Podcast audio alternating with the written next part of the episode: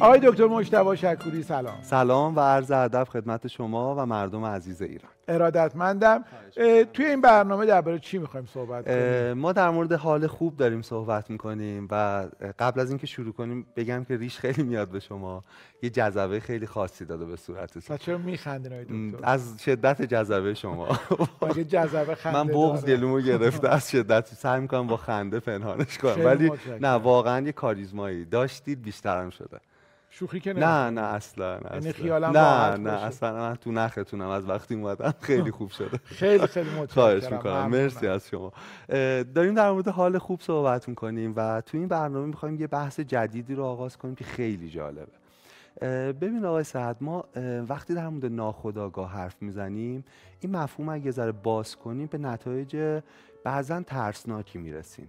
نکته اینه که این ناخودآگاه از چی ساخته شده؟ یعنی اون چیزی که سرشت بشر رو می‌سازه چه عواملی روش موثر بودن؟ خب می‌دونیم که ژن توش موثره پدر و مادر ما کی بودن؟ رو اینکه خلقیات ما امروز چیه؟ اثر داره. اینکه تاریخ بشر و همه این دو میلیون سالی که بر بشر گذشته چی بوده هم رو ساختار و استراکچر ناخودآگاه ما مؤثره. هرچند ممکنه ما امروز رفتارهایی بروز بدیم که تو سال 1397 کاربردی نداشته باشه تو دنیای مدرن. ولی این ذهن باستانی یه انباشته از این گذشته و یه رد پایی از این گذشته روش هست. مثلا یه چیزی رو مثال بزنیم مثل ترسیدن. آدم وقتی میترسه مثلا سه تا عکس عمل مختلف ممکنه نشون بده. یکیش اینه که میخکوب میشه یا خشکش می‌زنه. می‌دونید دلیلش چیه؟ چون سالها قبل میلیون سال قبل وقتی اجداد ما توی جنگل را می‌رفتن اگه ببر مثلا دندان شمشیری از پشت بوتا رد می‌شده ناخداگاه خشکشون می‌زد. برای اینکه صدای اضافه تولید نکنن. شاید بتونن از دید اون پنهان بمونن. یا مثلا وقتی میترسیم موهای دستمون سیخ میشه. درسته؟ همه این عضلاتی که میلیاردها عضله که هر کدوم وظیفه دارن یه مو رو هدایت کنن تو این لحظه موها رو برانگیخته می‌کنن. چرا؟ چون اجداد ما از ما پرموتر بودن. و این باعث میشه تو ترس ما حجیمتر به نظر برسیم. هرچند امروز کار کردی نداره در سال 98 ولی از اون گذشته و داستانی که بر بشر گذشته هنوز در ما هست. من وقتی احساساتی میشم بله. مو به تنم فکر کنم در شما منم خیلی این محسوس باشه احساسات درست. بله من معمولا کسی با ما دعوا نمی‌کنه. چون یه چیز دیگرش هم اینه که آدم قش می‌کنه. اینم خیلی جالبه که میدین چرا؟ چون دشمنان اصلی اجداد ما یعنی خرس و مار اگه خیلی گرسنه نباشن با مردارها کاری ندارن. دیگه وقتی خیلی خطر زیاد میشه کلا ناخودآگاه سیستم رو آف می‌کنه. ما بیهوش میشیم برای اینکه شاید اون خطر بتونه از کنار ما رد شه. ببین ما فقط یه چیز رو مطرح کردیم به نام ترس که سه تا رفتار می‌کنیم و همش ریشه های باستانی داره. خب حالا آروم آروم می‌رسیم به درس به بخش ترسناک قضیه. این بدن مدرن این دنیای مدرن این تکنولوژی های مدرن واقعا چقدر اثر داشته که این ذهن باستانی از خطاها به دور بمونه؟ اگه این رفتارهای ما به صورت غریزی تو ناخودآگاه ما وجود داره تو تصمیم گیری مهم زندگی ما این انباشته ژنتیکی این تاریخ کهن چه اثری داره و بعضا چه خطاهایی رو تولید می‌کنه خب؟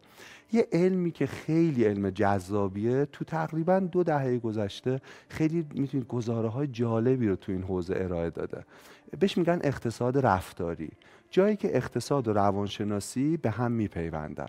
شروع میشه با دانیل کانمن که الان کتابش رو اووردم که این آدم بررسی می‌کنه خطاهای شناختی که ما تو تصمیم گیری داریم و بعضا می‌دونید بهش قائل نیستیم ولی بسیار این خطاها مهمن. خب بعد این 2002 نوبل اقتصاد گرفته. 2017 ریچارد تیلر که اونم یه اقتصاد شناس رفتاریه در حقیقت تو این حوزه کار کرده. می‌خوام بگم یکی از مهمترین در حقیقت شاخه های علم اقتصاد امروز اقتصاد رفتاری و سوال اساسیش اینه که ما در رفتارهای اقتصادیمون در تصمیماتمون در نگاهمون به دنیا چه خطاهایی از گذشته به ما به صورت میراث رسیده و تو رفتارهای ما اثر داره. خب یه مثالش رو بزنم. مثلا یه کتابی رو اخیرا میخوندم جالب بود به نام کی یعنی یا ون. کی ترفندهای علمی زمانسنجی عالی. دانیل اچ پینک. پینک. بله. تیم ترجمه نشر نوین. بله. بسیار کتاب خوبیه. این کتاب با همه کتابایی که در مورد برنامه ریزی علمیه یه فرق اساسی داره. این خطاهای کهن و تاثیر این ناخودآگاه رو در ما دیده آقای صحت. ببینید مثلا میگه بدن یه ساعت بیولوژیک داره. مهمترین نکته تو برنامه‌ریزی اینه که این ساعت بیولوژیکی که خیلی هم باستانیه چه ویژگیهایی رو داره؟ مثلا بررسی کرده. چیزی نزدیک به هفتاد هزار می‌دونی مرجع علمی رو بررسی کرده تا این کتاب رو نوشته. هفتاد هزار. رو. خیلی و پژوهش های جالبی داره. مثلا میگه خطاهای پزشکی بین ساعت دو بعد از ظهر تا پنج بعد از ظهر دو نیم برابر بیشترن. خطاهایی که بعضا می‌تونه مرگاور باشه. بعد بررسی می‌کنه مثلا تو فضای مجازی پستایی که ملت می‌ذارن. می‌دونید بخش زیادی پول نزدیک به 500 هزار پست در فضای مجازی بررسی می‌کنه. می‌بینه که در ساعت دو تا پنج بعد از ظهر غمگین ترین و دام ترین پستا رو آدما می‌ذارن. من فکر خب دم غروب نه نه تو دو تا پنج یهو انرژی بدن افت می‌کنه چون ساعت بیولوژیک بدن تو این شرایط انگار می‌دونی نیاز به استراحت نیاز به ریست شدن داره. و اون معتقده که تو این زمان نباید تصمیمات مهم گرفت. می‌دونی؟ چون ما خیلی داونی تو این زعاره و بعد خیلی ارجاع میده به اینکه مثلا در بسیاری از بیمارستان های مهم دنیا یه چک لیست دارن در اتاق جراحی مخصوص ساعت دو تا پنج. چون اشتباهاتی در دو تا پنج در جراحی رخ میده که در صبح یا در شب رخ نمیده.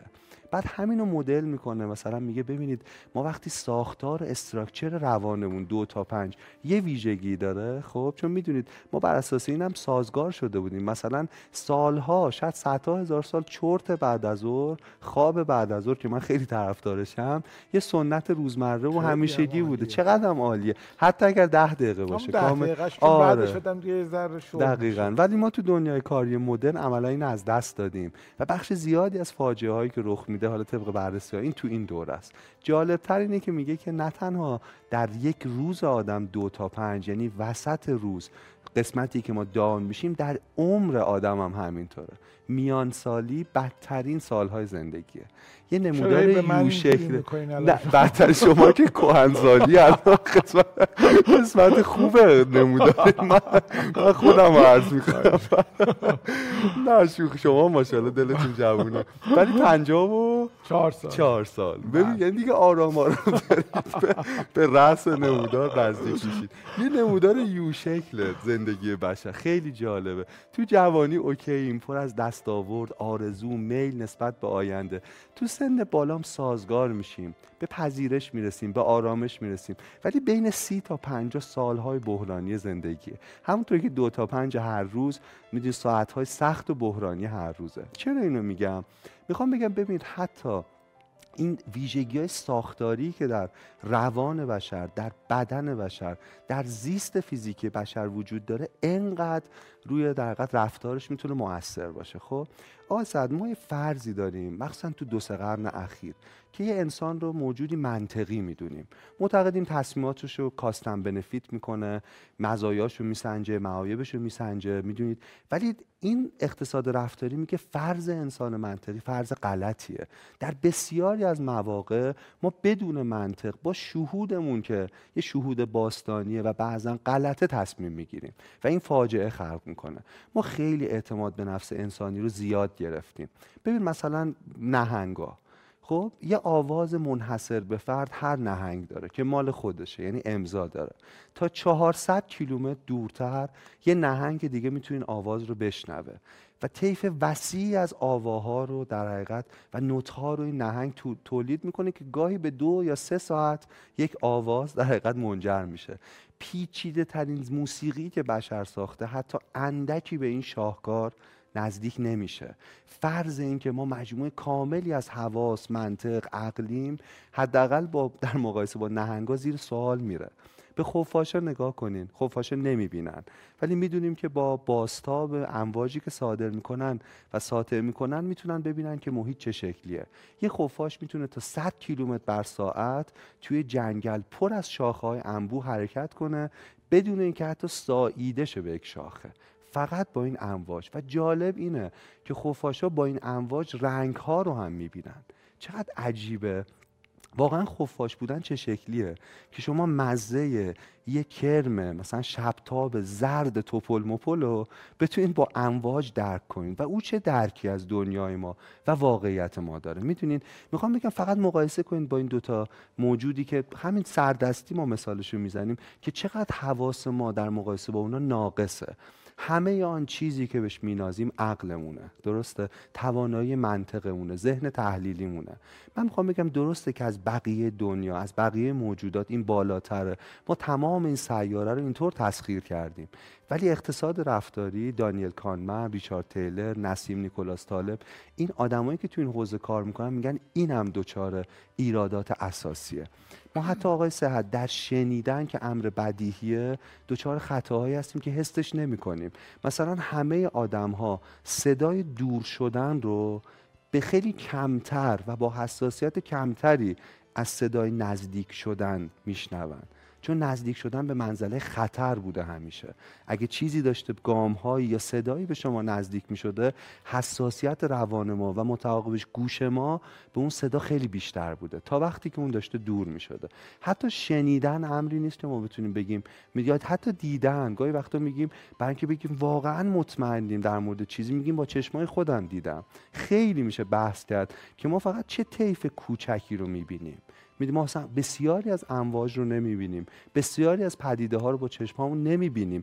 و حتی دیدن ما انتخابیه. به رنگ های خاصی حساسیم. به رنگ های نیستیم. و همینطور این موضوع در مورد تمام حواس ما ادامه داره و متعاقب اون چیزی که حواس ما رو بررسی می‌کنه عقله. حالا می‌تونیم در مورد حرف بزنیم که این عقله خودش دوچار چه خطاهای شناختی. دکتر یه برنامه مستندی می‌دیدم که توی اون می‌گفت که نوزادان خب.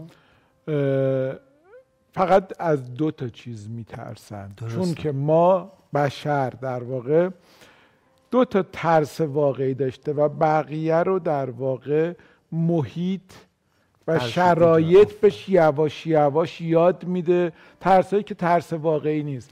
نوزادا فقط اون مستند می‌گفت از صدای بلند و, تا و, و ارتفاع. ارتفاع ارتفاع درسته. صدای بلند و ارتفاع, تنها دو تا ترس واقعی که نوزاده ها میترسن. بقیه چیزها رو ما چون میترسیم به بچه‌مون یاد میدیم ازش بترسه. و ما امروز این همه ترس تو وجودمون و بخش زیادیش دقیقا حاصل فرهنگه. دقیقا. آقای صد اینجا این کتاب معرفی کنم.